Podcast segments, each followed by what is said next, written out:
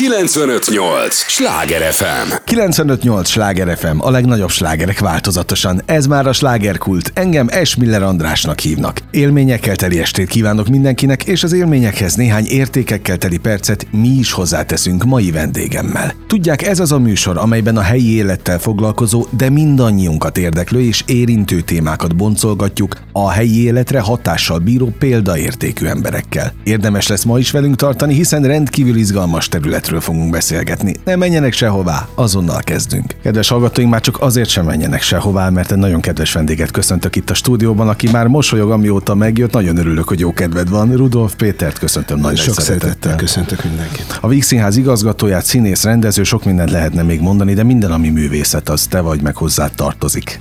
Természetesen mindig ilyen jó a kedved mostanában? Nem, azért ezt, ez így hülyén is néz neki, hogyha a világba körbenézel, hogyha egy folyamatos széles vigyor kiülhetne az arcodra. Hát, pont de ezért. próbálom, próbálom megőrizni a kedélyemet, Az fontos. ellenére, amik, amik itt körülvesznek minket. A, tavasz az, amit meg mediterrán ember, aki az, egyen, vagy az egyenlítő környékén él, az sosem élhet meg.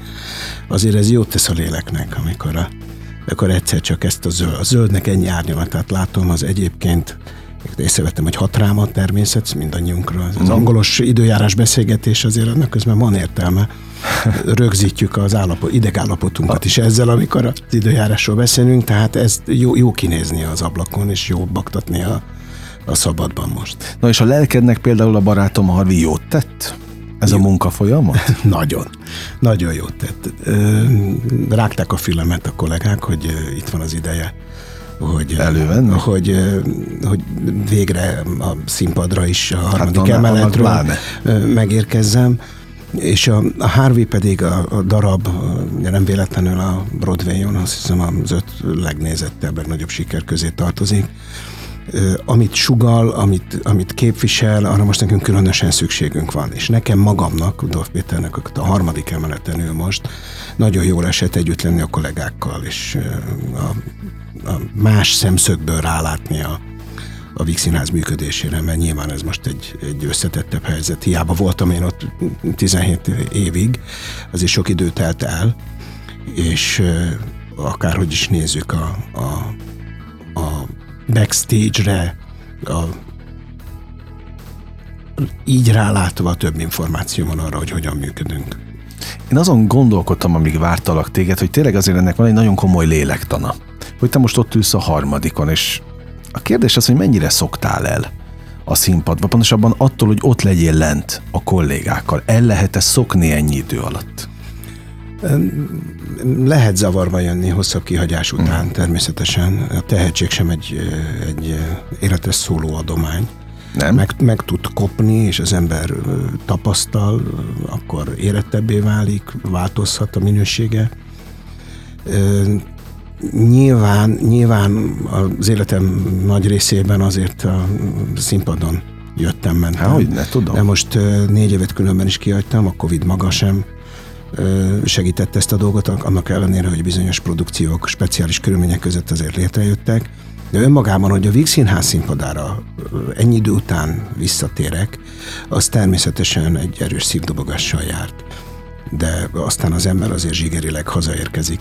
Uh-huh. A Víg Színház szemszögéből nézvést is, hiszen azért sok mindent megértem, de hát színészként is, de bele kell rázódni, az tény. A, pró- a próbálás, a folyamatos próbálás, az egy olyan, olyan koncentráció, egy olyan idegállapot, ami, aminek a hiányát is megérzi az ember, és ha, ha túlbillen, akkor természetesen meg, meg eléget magában dolgokat. Hát ez most a, a hiány, hiány állapot volt inkább. De azt mondtad, hogy zsigeri szinten azért csak előjönnek. A kérdés az, hogy mikor? A próba folyamat során, vagy azt ahhoz kell a premier is? Hogy minden- teljesen Hát visszatérjen. nyilván a pró- próba folyamat lényege, hogy a végén ott a premier. Ezt zilálta szét a, a Covid, vagy erre találtuk ki, hogy annak ellenére, hogy tudjuk, hogy nem fogunk találkozni élőben a közönséggel, elkezdtünk streamelni, hogy már azt az utat bejárhassa a színész az olvasó próbától a, a visszaolvasó próba, a rendelkező emlékpróbák, főpróbák, közbeékelve a ruhapróba, ezek mind, mind, mind szertartások, rítusok, amiken egy előadásnak végig kell mennie, és amit az ember meg is szok, meg is szokik, meg uh-huh. is szok, meg, igen, tehát ami az ember hozzászokik, és és hát az ünnep a premier, ami után ez egy nagyon speciális dolog, valami megszületik, és aztán újra meg újra meg kell születni. Igen, ezt akartam kérdezni, Igen. hogy megvan, de azért az formálódik folyamatosan. Hát er-, erre van a próba, hogy, hogy azért a csütörtöki néző ne kapjon mást, mint a vasárnapi néző. Tehát ez a, a próbálás eredménye. Ezért amikor a filmszínészet és a prózai színházi, bocsánat, a színházi színészet közötti különbségeket veszi, próbáljuk elemezni, az nagy valószínűséggel lehetetlen, hogy, hogy reprodukcióra képtelen ember színházban dolgozzon. A filmen az aznapnak lehet érdekes lehetősége, vagy aki akár ugye nagyszerű amatőröket láttunk, uh-huh. vagy látjuk a gyerekeket. Nem érted, hogy, hogy honnan tud egy 7 éves kisgyerek így játszani. Mert ott akkor egy ügyes rendezővel vezetve az adott pillanatban ö, ö, megél egy helyzetet, a kamera rögzíti, de nem kell holnap, holnap után, meg két hónap múlva ezt létrehozni, nem biztos, hogy arra képes lenne. Ez a Nyilván persze az előadás függő, természetesen vannak olyan előadások, az improvizáció része a, a, az életnek, de ez a, hogy a közönséggel együtt még, még érik a darab, az tény. Tehát kell hozzá közönség is, hogy kell, ez érjen. Kell. Annélkül kell. nem lehet. Természetesen. Hát jó próbálni, hogy az ember öregszik, egyre jobban szeret próbálni. Ezt meg kell mondjam. Tehát Aha. fiatalonként alig várod, hogy most már megmutasd, itt vagyok, tessék, nézzétek. Én azt veszem észre, hogy kollégáimmal beszélgetem, akkor beszélgettem korosztályommal is, előtte is, amikor az idősebbeket hallgattam, hogy a, a keresés ténye, ami maga a próba folyamat, az felértékelődik, és aztán a, a, a végeredmény az természetesen nagyon fontos, az életed alapvetően a próbákból áll. Nem árt, ha jó a visszajelzés természetesen, de, de egy jó próba folyamat végén nagyon ritkán omlott össze előadás. Uh-huh. Tehát azért az csak megjelenik a végében. Ki tudtál kapcsolni egyébként, amikor lementél a harmadikról, és ott voltál a próbákon, meg a darabban? Tehát akkor ne, nem direktorként gondolkodtál? Azt hiszem, hogy ebben miközben látszólag egy ösztönös dologról van szó, azért lehet beépíteni tudatos, tudatos elemeket. Tehát én kifejezetten törekedtem rá, hogy, hogy de nem, nem, nem okozott nehézséget. Tehát féltem tőle, és, és kértem is a, a kollégáimat, hogy a próba folyamat alatt csak a legesleg súlyosabb ügyekben, vagy a leg, legélesebb helyzetekben írjanak egy SMS-t, mert szeretnék kifejezetten csak a szereppel foglalkozni. Na ennyit kulisszatitkot kérlek árulj el, írtak végül? Kellett írni? Kellett írni, hát egy ekkora intézmény esetében, meg egy ilyen Tehát olyan nincs, fortyogó hogy... világon Aha. természetesen, de, de ez egy kezelhető, kezelhető helyzet volt, és én meg nagyon jól éreztem magam a kollégákkal. Ez olyan szinten motivál, feltölt, hogy aztán másképp megy a harmadik emeleti meló is? Vagy feladat? Igen, igen, ezek egymást erősítő dolgok. Uh-huh. Mi ez neked egyébként? Most melót mondtam, ugye nem szép kifejezéssel, de hivatás, szerelem, szakma? Van, van, van meló eleme. Hát nyilván az igazgatásnak van rengeteg olyan bürokratikus eleme, amit egyébként nyilván 18 évesen nem írtam volna fel a naptáram, hogy de hmm. jó lenne, és itt akkor egy ilyen felsorolás, amivel ez együtt jár, milyen típusú problémákkal kerül szembe, nyilván milyen gazdasági kérdésekkel, persze ezek megvannak a szakemberek, van egy környezetelnek, remekül teszi a dolgát, de hát előbb-utóbb természetesen nincs mese, bizonyos ügyekbe bele kell, hogy foly, és ezeknek van valóban hivatali, hivatalnoki része.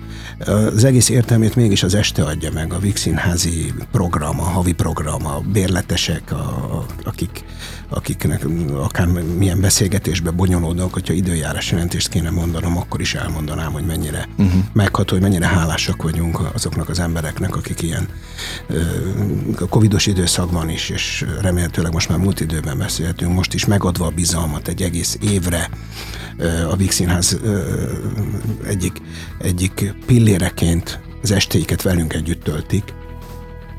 Tehát ezek, amikor elkezd, elkezdik a, elkezdjük a bérleteket árulni, amikor bemegyek este a színházba, és hallom a zsongást, és oldalról megnézem a, nézem a nézői arcokat, a, a, ahogy beszippantja őket az előadás, hát nyilván ennek az egésznek ez az értelme, Ahogy akkor a zárójelbe kerül, vagy, vagy mellékessé válik.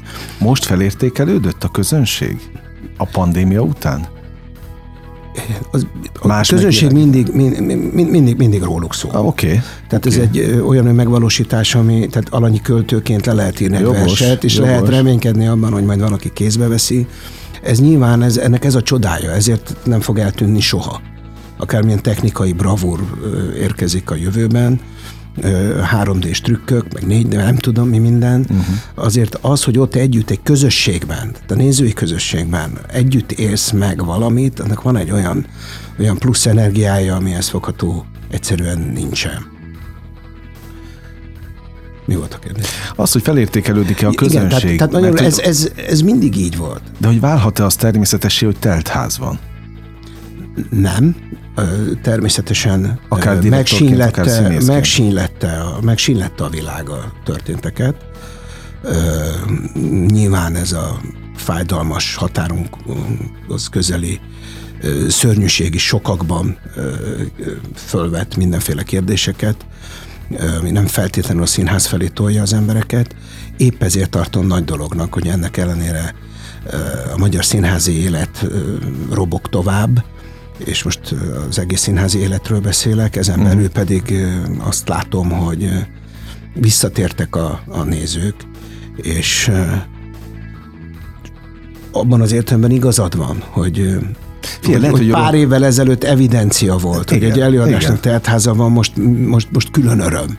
Na, ez, tulajdonképpen erre voltam Külön, kíváncsi, hogy jobban, van, örül, jobban örül-e a színész jobb, most a közönségnek? Jobban, most hát látni kell, hogy akik, akiket mi megszólítunk, ők maguk is ott ugyanebben a közegben élünk természetesen, mi nem mentek keresztül az elmúlt időszakban, és fel, igen, igen, ugyanaz a nézőszám most, most többet ér, mert tudom, hogy honnan érkezik a hmm. néző, hmm. miből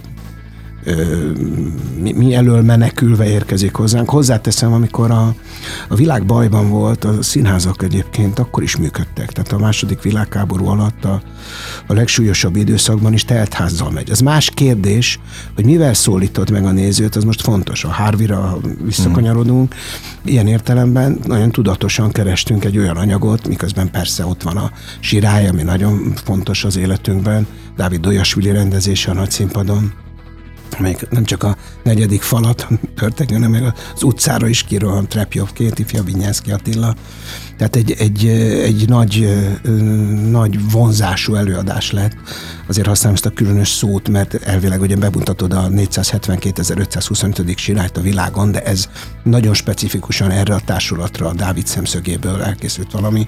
Tehát megy a sirály, megy az öreghölgy látogatása, amik nyilván szofisztikált kérdések, vagy a, hogy rátérünk majd a jövőre, majd nyilván lesz miről mesélnem, ugye Franz Kafka kastély Bodó Viktor rendezésében, vagy Shakespeare, ahogy tetszik, most a Vígszínházi programot, a bérletet sorolom tulajdonképpen, de kellett kellett egy ilyen előadás, úgy érzem, és a visszajelzések alapján most már bizonyosak lehetünk benne, hogy jól döntöttünk, ahol egy másik szemszögből ugyanazt a témát, ugyanazt a, ugyanazokat a kérdéseket boncolgatjuk, és ez a lényeg. Tehát, hogyha ha a, a gyökere ugyanaz, a gondolata ugyanaz, műfaj függetlenül egy intézményben az előadásoknak, akkor tudod, hogy mihez csatlakozol bérletesként, színészként, uh-huh. alkotóként, hogyha kívülről jössz rendezőként, és sokféle megközelítés van. Van a fájdalmas, karcos,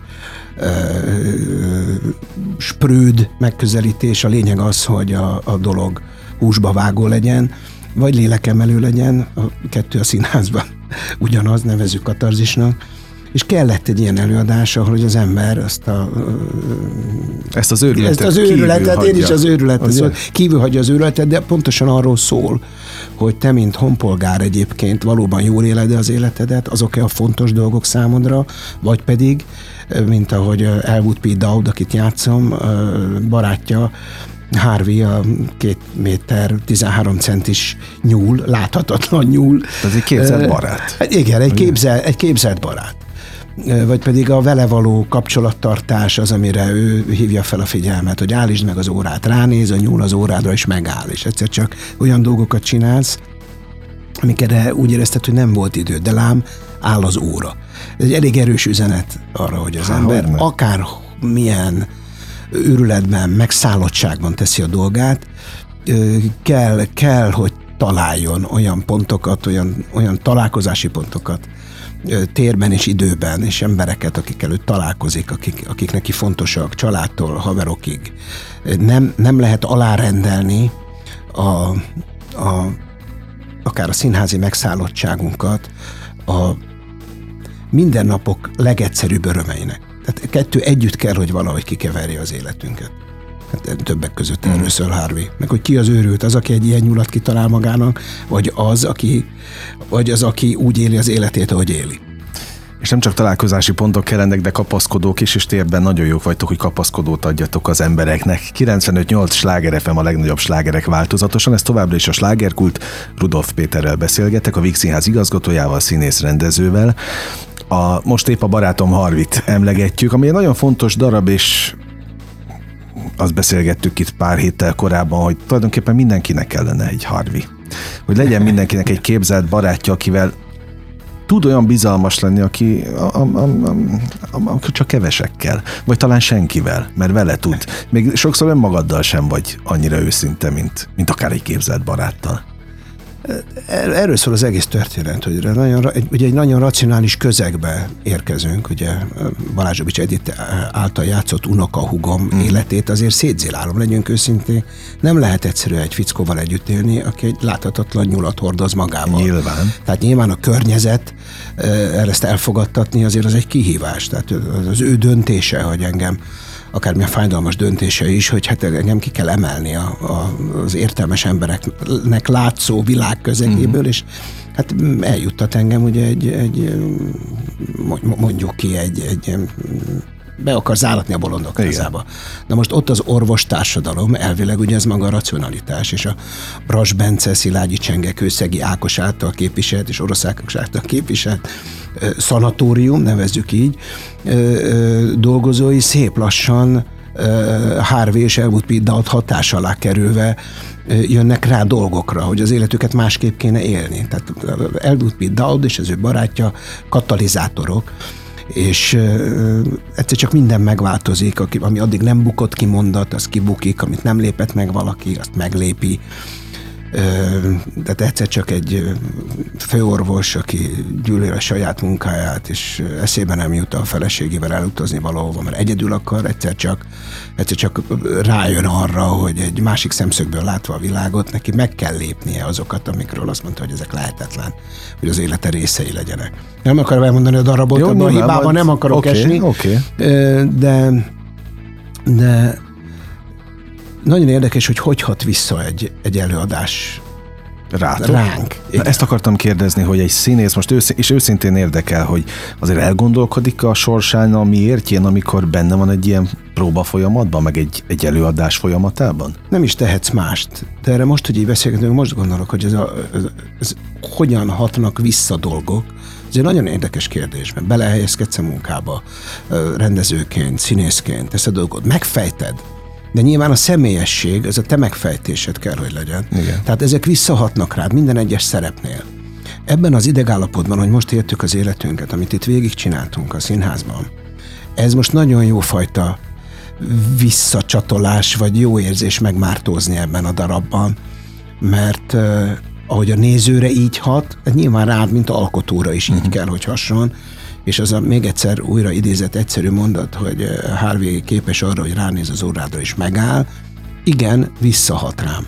Minden darab valahogy visszahat rám. Minden egyes premierhez annyi közöd van, ez egy az, az út, amit az előbb mondtam, hogy egy színházi előadás milyen utat jár be, hát az életed részévé válik. Ezek mind rokonok, minden egyes szerep valami a közeli rokonoddá válik. Na de például az évekkel ezelőtti megfor- szerepformálásaid is visszahatnak? Tehát azok eszedbe jutnak egyáltalán a napi verkliben? Nyilván ugyanúgy, hogy a néző, ugyanígy az alkotó is, ugye az agyban ott van minden, gondolom, aztán, hogy mikor mi hívódik elő, azt, az azt már egy tudod. érdekes kérdés, igen. igen, meg jobb is nem rálátni, de van, hogy a szakmámnak az a dolga egyébként, hogy előhívd, és ezt használod egyébként, ami veled történt, de összességében nyilván egy-egy mondat, egy-egy a nézőben is, hogy én magam nézőként végig gondolom, hogy mit szerettem, vagy mi az, mi az ami rám hatott, és gondolok egy Nikita Mihalkov filmre, gondolok egy színházi előadásra, akkor, akkor ezek érz, érzetek maradnak, legalábbis bennem, nem tudom ki mire emlékszik, a nagy regényeket is ezért kéne újraolvasni, mert, mert, mert egy-egy benyomás nyit ki benned. Mondjuk egy háború és békét öt évenként biztos el kéne olvasni, hiszen te magad is változol, és mást veszel észre benne.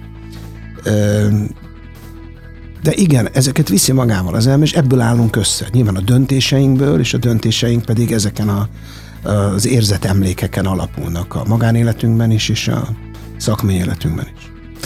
Nem árulok el nagy titkot azzal, hogy hoztál egy brossúra, vagy mi ez, amit... Gondolom, ez a kiadványunk, ez, igen, ez már a, az életi tájékoztató, no. 22-23. Azt mondd el, mielőtt belekezdenénk, hogy mi lesz a, a következő évadban, hogy mennyi előkészítés előzi meg ezt az egészet, hogy ez így összeálljon. Tehát ez, ez mekkora meló? Ez egy folyamatos, mondanám, hogy vége láthatatlan, de nem lehet vége láthatatlan, hiszen van egy vége, hiszen évtizedek óta egy szertartás, hogy május 1-én a Víg Színházban meghirdetjük a Víg Színház születésnapján a következő évad előadásait, bérletes előadásait. Tehát kell, hogy egyszer csak vége legyen, tehát addig ez gyakorlatilag egy folyamatos munka, év közben is. Ugye egyszerre kell törődni azzal, hogy mi zajlik a világban, mire reagálj, hogy, hogy te reagálsz, az milyen műfajban szólítsa meg a nézőt, hogy a színészeid, akik, a, akik és a, az egész társulat, de nyilván a színészeket látjuk a plakáton, a, a, ők a mágnesek, a rendező természetesen, és a, a, a, a környezet, a művészcsapat, de mégiscsak a Víg Színház, főleg egy ilyen polgári színházi múlttal nyilvánvaló módon színészre érkezik a, a néző, tehát hogy neki mi áll jó, ez a társulati lét lényege, hogy ki hova tart, kire hogy gondolsz, ezek, ezek, ezek szervezik nyilván a, a, az évadot, és megpróbálsz foglalkoztatni egy, egy társulatot. Ennek a felelősségére lettem volna kíváncsi, hogy azért direktorként van felelősséged, nem is kicsi, biztos vagyok benne. Én gondolom ezt egyszerű földi halandóként, aki nem vagyok direktor. De azt itt már különböző színházigazgatók nekem mesélték ebben a székben, hogy azért vannak álmatlan éjszakáik. Csatlakozom. Tényleg? Csatlakozom, igen. Tehát, Hozzájuk. hogy ígértél valamit egy színésznek, azért azt illik betartani. Tudod-e annyit foglalkoztatni, de közben millió tényleg szempontnak meg kell felelni? Hát e- ez a, a, a legszebb és egyben a, a legnehezebb része ennek az egésznek. Hogyha ezt e, nem jól csinálod, akkor rosszul csinálod. Tökéletesen nem lehet csinálni. Valóban nagyon, nagyon érdekes kérdés, hogy mennyire lehet tervezni. És egy, egy ilyen, hát, hát most semennyire. Uh-huh. És mégis tervezni kell. És megértik a, a színészek?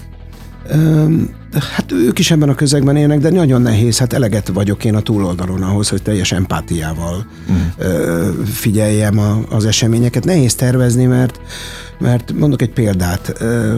Három hónappal ezelőtt, vagy nem tudom mikor tört ki a, a háború, Igen. nagyjából, más színdarab volt a fejemben, és mást jelent a háború, és bizonyos mondatok egyszerűen egy színdarabban mást jelentenek most, mint annak előtte. Uh-huh. Ennyire átírta hát gyakorlatilag, a napokat, igen, mindent. És hát ez a 80-as években, amikor a Víg Színházban még ott ültem az igazgatói szobában, többet magammal Marton Lászlónál, mint színész-rendező, akkor is arról beszéltünk, hogy a színház mindig a jelen időre reflektál, nem csak este, hanem egy színház is, amikor egy évadban gondolkodik, pedig akkor ehhez képest ennyi szó egy állóvíz volt, akkor is sokat vitatkoztunk azon, hogy mit lehet tervezni. Bizonyos dolgokat most kell elindítanod. Tehát, hogyha egy nagy darab, egy nagy regény adaptációjában gondolkodol, akkor nyilván azt most kezded el, és nem az, annak a lecsengése két-három év múlva jelenik meg. Viszont ezekben az esetekben ez óriási esély, ha írsz, iratsz, van saját szerződ, hogy akkor ar- arra a társulatra gömbölyíted a történetet. Mint ahogy a, tehát a nagyok, Shakespeare, Csehov, természetesen ott éltek a színházban. Együtt, együtt lélegeztek egy helyzettel. Hát Csehovnak ne, nehezebb volt uh-huh. Jaltáról Moszkvába járni, de mégiscsak együtt élt vele. És nyilván, nyilván amit Shakespeare, Shakespeare az az, hogy ott konkrét emberekre konkrét szerepeket írt, ott volt az orra előtt az a figura. Igen, igen. Tehát nyilván az cél, hogy állandó szerzőink legyenek. A végnek ez mindig is, mindig is fontos része volt a vég életének. Tehát az álmatlan éjszakákra visszakanyarodva, Igen, ez, a, ez az egyik legnagyobb, legnagyobb kihívás. Azt az ember szeretne boldog lesz? embereket látni maga körül. Mikor a társulatról beszélek, persze mindig a színészeket mondom, de ez érvényes, érvényes mindenkire. A többiekre is. Így van, a varrodától a, Mhm. a lakatos műhelyig, mert egy színház jól működik, ha az este jó, akkor egyébként az besz, ak- ak- akkor szerintem az valahogy az előbb említett helyeken is ö, ö, lelkesebbé teszi a, a, az embereket. Tehát azt mondja, hogy egy olyan színház, tartozom egy csapathoz, amely esténként produkál olyan előadásokat, amivel én magam, a nagynéném, az öcsém megütögeti a vállamat, hogy te a Víg Színház, vagy mondhatom, nyilván bármelyik más színházat, tehát én engedtessék meg, hogy ebből a szemszögből Hogyne. beszéljük, hogy a Víg Színházhoz tartozó. Ahova rang, rang tartozni. így van, így van, így van. És hát pró- próbálom elengedni, és olvasok a nagy elődökről, hogy ki hogyan élte meg, valójában nem tudjuk, mert ezek nagyon személyes ügyek, tehát mondják, hogy Várkonyi Zoltán Laza Csuklóval vezetett egyszerre Vígszínházat, rendezett nagy, máig működő, csodálatos történelmi tablókat, filmeket, vezette a főiskolát, osztályt vezetett. Az, hogy ő maga ezt hogy élte meg, azt, nem tudjuk. Azt, azt nem tudjuk. Nyilván, így, így térben, időben messziről nézve, ehhez gyors döntések kellettek, és, és hát zsenialitás. Tehát nyilván, a, nyilván kinek-kinek megvan a maga útja, tehát nem érdemes összehasonlítani magát az ember az elődökkel, próbálja megvizsgálni, hogy ezek hogyan zajlódtak ezek a folyamatok, milyen csapat működött, hogyan, hogyan lett delegálva a munka, amitől ez tudott így működni.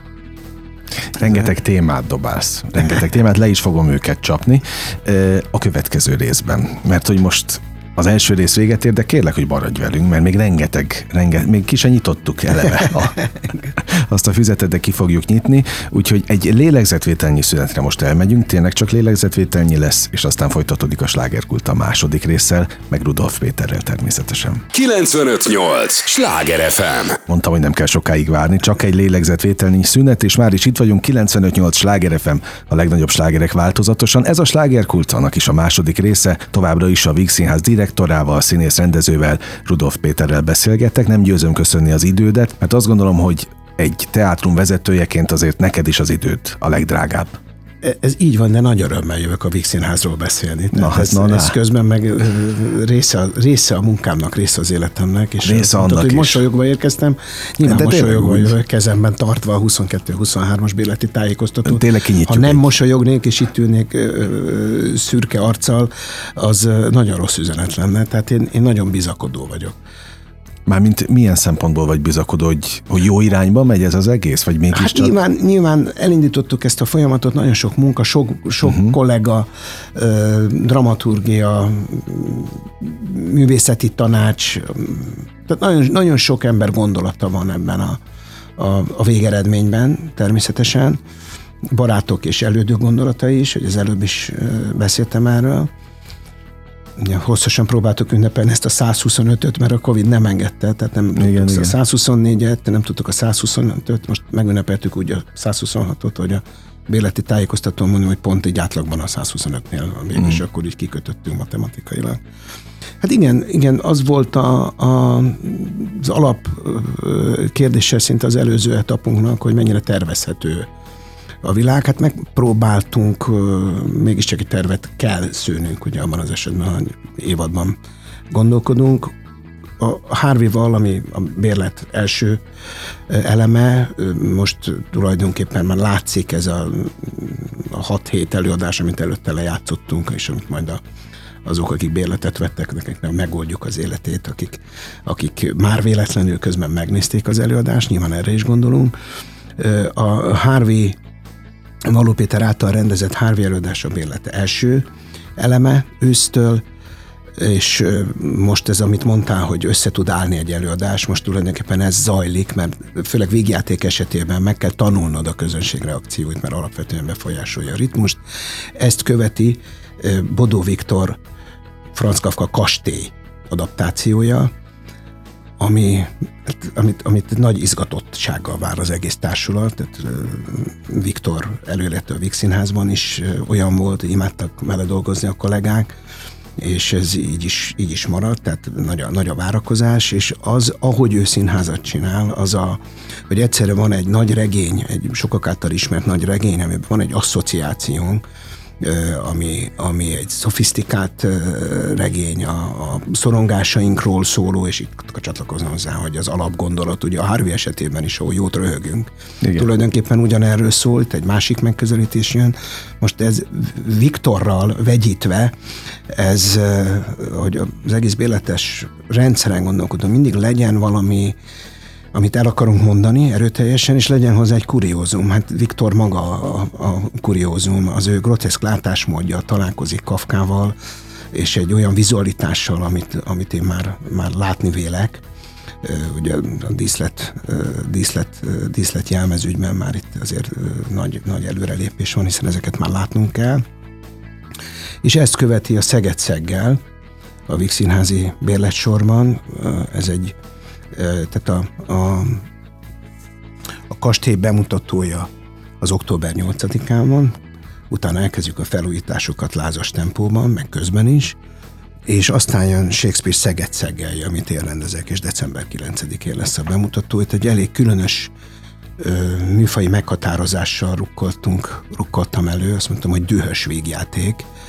Tehát ez, jelent? Ez egy, ez egy nagyon érdekes végjáték a, Shakespeare-nek, ahol, uh, ahol egy uh, egyszerre látom a hogyan, hogyan irányítja egy uh, nagyon ravasz, nagyon dörzsölt politikus, hogyan a, a világot, és hogyan, hogyan rendezi el az eseményeket, és játszik emberekkel, és életekkel, akár jó érdekében, hogyan, hogyan bolondul meg valaki a hatalomtól, hogyan hogyan veszíti el önmagát, hogyan néz a tükörbe azok után, miután szembesül azzal, hogy ő milyen gyenge, és közben pedig ö, bolondos figurák jönnek, mennek, röhögünk rajtuk, persze ezzel magunkon, hogy egy ilyen közhelyet mondjak, polgárőrök, akik egyszer csak úgy érzik, hogy ők maguk is a hatalom, és közben nevetségesek, amit képviselnek. Egy nagyon fura végjáték, és az, hogy ketté bomlott a világ, a nagyon gazdagokra és az esélytelenekre, ami, ami mindig is foglalkoztatott, hogy van egy forráspont, amikor egyszer csak a világnak ebből a tényből elege lesz. Ebben a darabban is nagyon sokféle, ez Shakespeare ezért csodálatos, hogy annyi rétege van, hogy kiki a maga módján megtalálhatja maga igen, örömét. igen, igen. Számomra ez is fontos, hogy van egy játszma fönt, és ez hogyan hat a, a a lent, lent lentiekre, igen. és ráadásul még egy ilyen generációs szereposztás ezért is olyan, amilyen, hogy egy generációs felelősséget is érzek abban, amilyen a világ most, tehát a saját generáció felelősségét, és nézem a, a gyerek, gyerekeimet, az ő korosztályukat, nézem, ahogy ők keresik a helyüket ebben az általunk összerakott világban, és a Szegedszeggel lehetőséget ad arra, hogy az én generáció felelősségét is, is kellőképpen körbejárjam. Ilyenkor mennyire van meg a, a darab a fejedben? Meg mikor kezdtétek el egyáltalán próbálni? Ezt elkezdjük majd próbálni, tehát a folyamat az, hogy a Harvey már megvan. Oké. Okay. Dupla próbákkal elkezdünk nyár végén, szeptemberben Bodó Viktorral uh-huh. próbálni, és közben ugye a Víg Színházban a, ugye a magyar, magyar színházi élet, kulturális élet egyik nagy csodája ez a repertoár színházjátszás, azért ez, ez nem olyan evidencia a világban, ezért ezt becsüljük meg. Tehát nekünk viszont a repertoár színházból adódó kötelezettségeink, a pár utcai fiúk felújítása, uh-huh. az a, az folyamatosan. felújítás, Csehov felújítása, tehát közben, amikor arról beszélünk, hogy a közönség hogy rendez egy darabot, az iszonyat nagyon fontos, hogy folyamatosan történjék meg az a találkozás, tehát egy ilyen három hónapos szünet, vagy amit előtte produkált a Covid, tehát ezért a szétzilálja az előadásokat, mm. tehát ott újra és újra kell magadban bányászni anyagokat, meg van egy ritmus, és ezek a felújító próbák most ráadásul hosszabbak épp ezért, hogy a Covid által sújtott időszak, most már nem használom, már felejtsük el ezt a Covidot, okay, de, okay. de nincs mese, ez egy tény, hogy ezek hát az befolyásolta. Előadás, hát nagyon befolyásolta, és nem feltétlenül tudták bejárni azt az utat, amit különben egy előadásnak be kell járni, tehát most is ezek plusz időt kell adni, tehát megtörténik a, a, a, a Harvey felújítása, Bodó Viktor bemutatja a kastélyt október 8-án a Vix Színházban, és utána kezdünk kell próbálni a Szeged Szeggellel, és még akkor is lesznek felújító próbáink. Amiről nem beszéltem, az a Pesti Színház, mert ugye mi egy elég még az is. speciális ne? helyzetben vagyunk a három játszóhelyjel.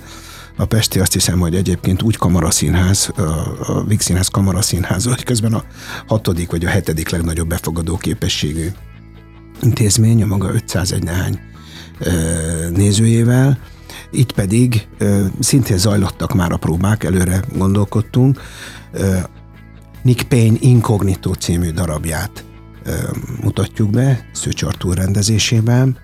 Nagy Ervin Kovács Patricia, Márkus utca, Horváth Szabolcs. Négy színészt mondtam, de sok-sok szerepet uh-huh. játszanak. Majd visszatérek később a kollégák okay. nevére, és az ember mindig aggódik, hogy kihagy valakit. Ez egy kortárs darab, szerte a világon nagy siker, egy nagyon érdekes fejtörő, aminek egy, egy pontján egyszer csak elkezdesz tisztán látni, hogy kinél mikor következik ez pont, ezt majd meglátjuk, hogy hogy rakja össze a puzzle-t. Több szerepet játszik, még egyszer mondom, a, a négy színész. Október 22-én fogjuk bemutatni a, a Pesti Színházban. Ezt követi Hubai Miklós Vas István Ránki György Egy szerelem három éjszakája című zenés drámája, ifja Vinyánszki Attila rendezésében egy, egy parádés szereposztással és hát Kern Lukács Sándor, Hegedűs D. Géza, Nagy Károz Eszter, Hirtling István, Oroszánkos, Ertű Zsombi, ugye egyetemisták is kerülnek hozzánk.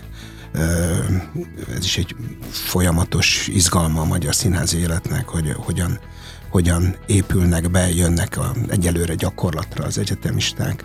Ezt követi Tennessee Williams Macska forró bádok tetőnye, hmm Jobbnál jobb Nagy darabok. cím, igen, igen, igen, igen, Valló Péter rendezésében március 11-ben, a T11-én a, a Pesti Színházban.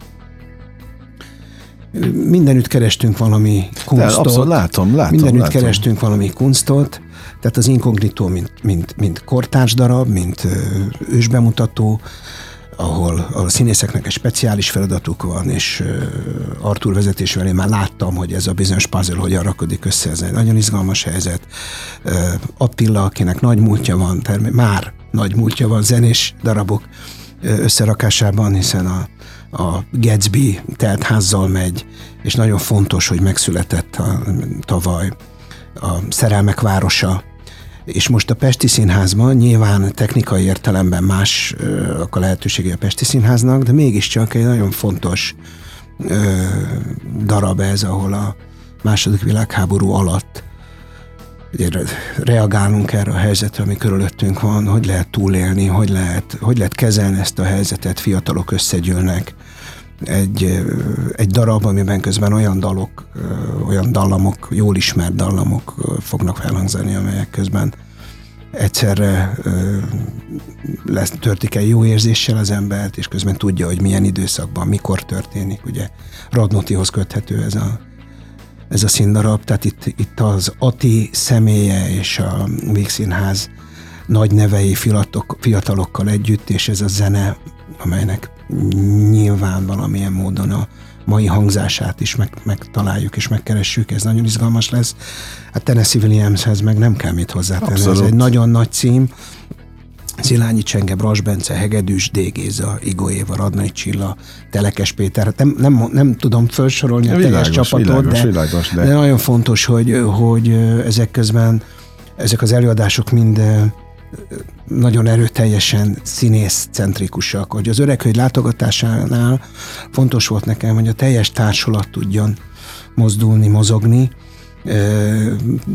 és, és nagyon örülök, hogy, hogy Szemláp Tomást továbbra is tudjuk játszani, és nem tudta szétverni, mert azt mondta, hogy nem mondom a Covid-on, de nem mondom, és nem tudod nem, nem mondani, tudom, hát sajnos, sajnos nem, nem tudom nem mondani, de, de ez, ez fontos, hogy, hogy, közben életben tudnak maradni ezek az előadások. É, és abszolút, ez, ez, és ez, ez dolgunk is, tehát nem, nem, nem, nem tesszük le a fegyvert. Tehát az, hogy Meyerburg kő című darabját játszuk tovább, hogy láttam, beszélgettem kollégákkal egyébként a városban, tehát mi, mindenütt ebben nagyon erősen belenyúlt. De a, ez a, a sok kihagyás az életünkbe, de az a tavalyi, amit elkezdtünk a Pesti Színházban, ez a, a kifejezetten kortárs darabokra építő anyag, ugye az apa, Zeller darabja Kern Andrással, a Bella figura, és a, a a parti, ezek is, hála Istennek, tudjuk tovább játszani a repertoárunkon vannak. És még bővítitek is. és, és még, és még bőv, bővítjük is, természetesen. 95-8 sláger FM a legnagyobb slágerek változatosan. Továbbra is a slágerkultot hallgatják, amelyben Rudolf Péterrel beszélgetek a Vígszínház igazgatójával. Most éppen átvettük a, a következő évadot, de nagyon fontos, hogy ebben azért vannak már friss, új szereplők, és ahogy mondtad, erre kifejezetten gondot fordítasz, és nekem nagyon tetszett, eh, Bras Bence mesélte, hogy eh, amikor megkerested őt, azzal, hogy, hogy szívesen dolgoznál vele, állítólag akkor még javában tombolt a pandémia, Igen, és egy, talán egy, egy, parkban, egy parkban baktattunk maszkban másfél méteres távolságban. igen, mondta, hogy még a padra is úgy ültetek le, hogy jó messze egymástól, de hogy te fontosnak tartod a, azokat, a, akikben látsz valamit. Hogy tényleg azért fiatalítani kell és hozni kell az új embereket, de hát nem csak a Bence, hanem itt azért több név elhangzott ilyen szempontból. Szóval hogy képzeljük el egy, egy direktor életét? Mert most felsoroltál jó néhány darabot, de például ez, ez, ez hogy van? Viszik az ötletet neked? Te is hozod az ötletet? Hány ember ötletéből, öm, agyalásából, értekezletéből zajlik, vagy, vagy, vagy áll össze egy ilyen műsor? Hát ez, ez nagyon, nagyon, nagyon sokak munkája. Tehát nyilván van, van a, a keresgélés, van, van akiknek ez a szakmája, ezért kapja a fizetését, hogy okay. keressen és találjon színdarabokat. A dramaturgia, Hársink Hinda, Kovács Kriszta, most ö, fiatalokkal kiegészülve. Ezek, hogy mondjam, ezek még, még, még folyamatok, amik... Hát aki csak most mondta egy csomó nevet, ember Igen. nem gondolná, aki nincs ebbe benne, hogy hát ez ennyi ember munkája. Hát természetes, Valló Péter ott van velem, mint irodalmi tanácsadó, de hát közben ott van a, a, a szervezés, akik ugye a leginkább találkoznak a nézőkkel, tehát ők is súgnak, hogy melyik darab hogy áll, Mhm. milyen nagyobb az érdeklődés, milyen irányokat vegyünk. Tehát közben ezek mégiscsak áruk, amelyeket el kell adni, akárhogy is veszünk. Mhm. Nagyon sok szempontot kell figyelembe venni. Igen, igen, így van. Ott van a marketing, a sajtó, figyeljük a reakciókat. Természetesen kell, hogy az embernek saját, alapvetően legyen saját mondandója, és az a kérdés, hogy ez a mondandó, ez aztán meg, megtaláljuk-e a, a, az eszközt, amin keresztül ez megszólaljon, ez maga a darab, és hogy ez a mondandó eljut-e olyan, olyan hatásfokon a nézőkhöz, hogy, hogy aztán ő, egy, együtt, együtt mantrázzuk a végeredményt, hogy tudjuk, hogy miről beszélünk, és tudjuk, hogy, hogy mit képvisel egy intézmény. És mennyi ösztön van benne? Érdekes kérdés. Megérzés a részedről. Kell, hogy legyen. Kell, hogy legyen. Tehát van, hogy, hogy szembe megyek. Ahogy saját magammal, tehát Mhm. amit, amit a, a, az észszerűség diktálna. Most azért hallgattam el, mert végig gondoltam, hogy Gondoltad, mely, mely, igen. melyik, melyik volt ez a pont. Tehát az öregkönyv látogatása kapcsán ott nagyon sok mindenre gondolkodtunk, mert nyilván az emberem volt egy nyomás, hogy ez az első, amit Mhm. igazgatóként rendez, akkor ez mi, mi, miről szóljon. És hát fontos volt, hogy ne rólam. Hanem a társulatról. És ne, nem feltétlenül a, ez volt az első darab, ami az eszembe jutott, de azt gondoltam, amikor végig gondoltam, mi minden jöhet számításba, és mi, mi, mi az, ami a legjobban szolgálja a Víg Színház érdekét, akkor kerestem egy ilyen nagy történetet, amelyen nagyon is tudunk most azonosulni, tehát hogy hol, hol tart egy közösség morálja, ö, mit áldozunk föl a, a saját érdekünkben, önmagunkból, egy nagy történet, amelyben közben nagyon sok játékosság van, amit nem is a rendező eszkábál a darabhoz, hanem meg a düremmat. Már eleve egy, egy formabontó módon hozta létre, tehát, tehát ez, de, de nagyon sok más merült föl, nagyon sok más szempont, és ott egy kicsit én, én makacskodtam, de hát végül igazgatóként ezt megengedhettem magamnak, hogy ez, ez, ez legyen a... Ennyi belefér itt. Igen. Igazgatóként. Igen, igen, Na most azt mondd meg nékem, hogy olyan megélni az igazgatói hétköznapokat, ami ennek elképzelted az elején, vagy ami ennek gondoltad? A lényeget tekintve igen. Eleget dolgoztam színházban ahhoz, hogy voltam művészeti vezető az új színházban, itt magában a Víg színházban. Színészként is dolgoztam természetesen, az is egy szemszög. Rendezt, itt kezdtem rendezni, az is egy szemszög, és terveztünk együtt a évadot Marton Lászlóval, Eszényenikővel, Alföldi Robival, Hegedűs D. Tehát a folyamatra bizonyos értelemben természetesen ráláttam, sőt, hát részese voltam az látszódott, márciusban neveztek ki, és hát csak nem tudjuk ezt átugrani, tehát valójában teljesen bezárva, már el is felejtettük, de akkor még emlékszem, édesanyáméknak bevásároltam, és 48-ig nem nyúltak a bevásárolt mhm. cucchoz. Uh-huh. Tehát azért hat hónapig kívülről szerveztem, terveztem, gentleman agreement alapon, akár Bencével is, uh-huh. de hát sok más emberrel is, hogy fölálljon a, fölálljon a csapat az, azt, azt láttam, hogy, hogy egy olyan kihívással kerülök szembe, amivel nyilván az elmúlt pár évtizedben senki, mint hogy az egész világ. Tehát azt is éreztem, és előre megfogalmaztam, hogy ezen nyafogni nekem tilos. Nem tilos. is nyafogtál? Nem, hát hogyha édesanyámnak, édesanyámnak és édesapámnak bombázások elől kellett menekülni, mm. különböző zugokba a városban, tehát ahhoz képest, amivel mi itt szembenézünk, nyilván nekünk ezt kell kezelnünk, uh-huh. nekünk ez jutott, de attól még persze nem volt egyszerű.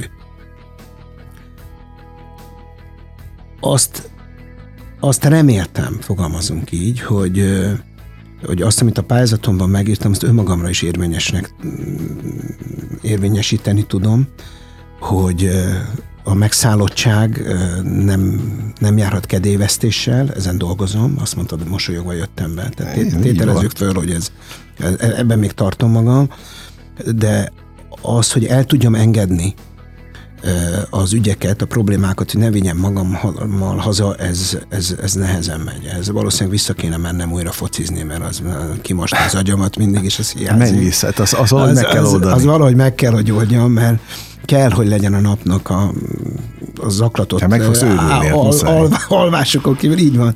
Kell, hogy legyen egy olyan pontja, hogy Harvey ránéz az órára, és én elmegyek, Igen, abszolút. elmegyek újra, abszolút.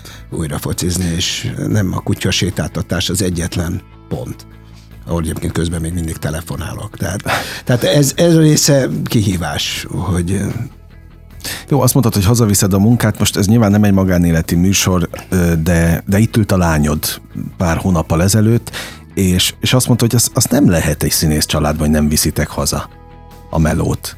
Tehát, hogy azt nagyon nehéz kiiktatni.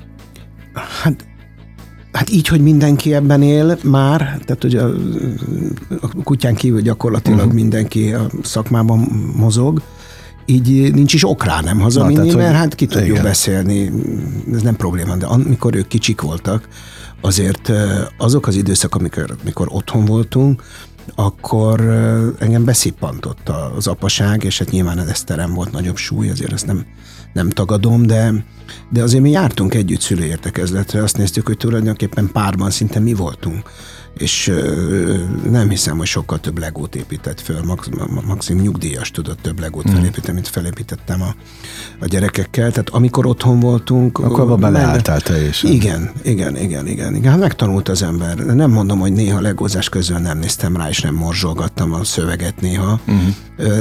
A rendezésre való felkészülés az komplikáltabb volt, mert ennek a, a tehát tehát azért ők, ők nem színházi gyerekek voltak, nem bókláztak a lábunk mellett a színházban.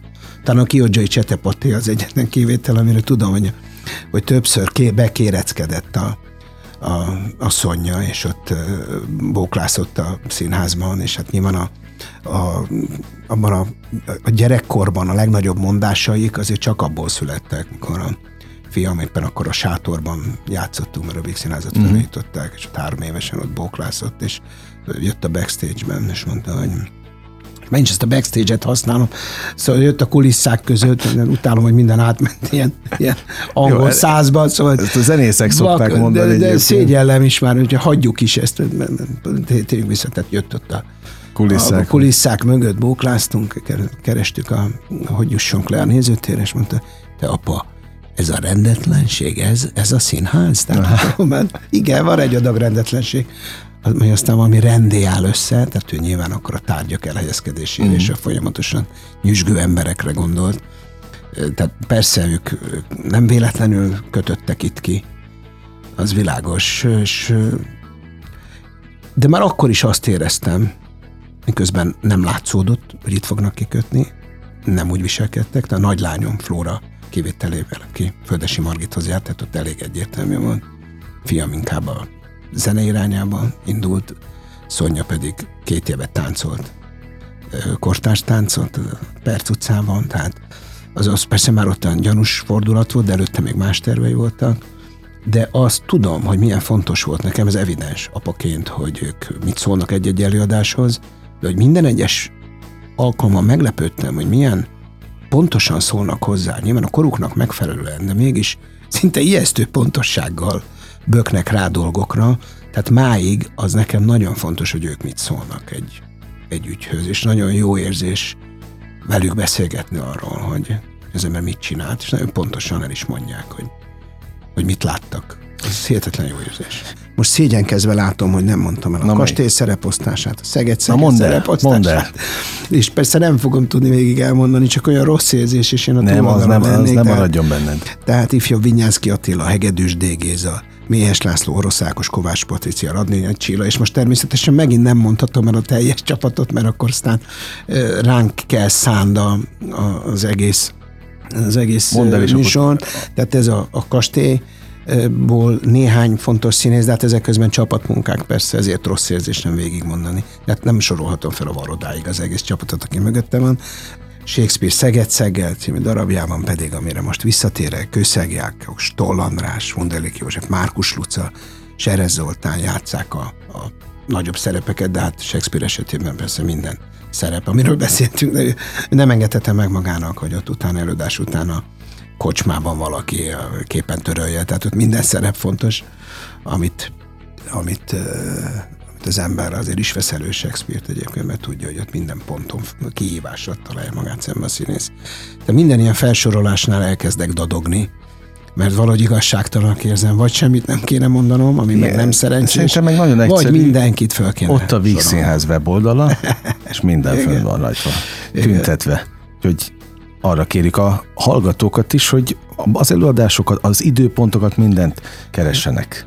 Elnézést kérek, hogy ilyenkor megpróbálok hirdető oszlopként funkcionálni, de valahogy kötelességemnek érzem, hogy átadjam az információt. Ki, ha nem a direktor. Egy-kettő, ez a műsor pont arra van.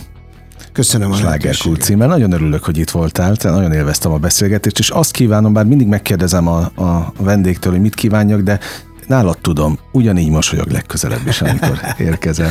Köszönöm, Köszönöm szépen. az idődet, kedves hallgatóink, az elmúlt mintegy egy órában Rudolf Péterrel beszélgettem. 95.8 Sláger FM, a legnagyobb slágerek változatosan. Kedves hallgatóink, ez volt a slágerkult mára, ami most bezárja kapuit, de ne feledjék, holnap ugyanebben az időpontban ugyanitt újra kinyitjuk. Köszönöm az idejüket, ez a legfontosabb, amit adhatnak. Sok élményt és értéket kívánok a következő időszakra is. Engem Esmiller Andrásnak hívnak, vigyázzanak magukra. 95 958! Sláger FM!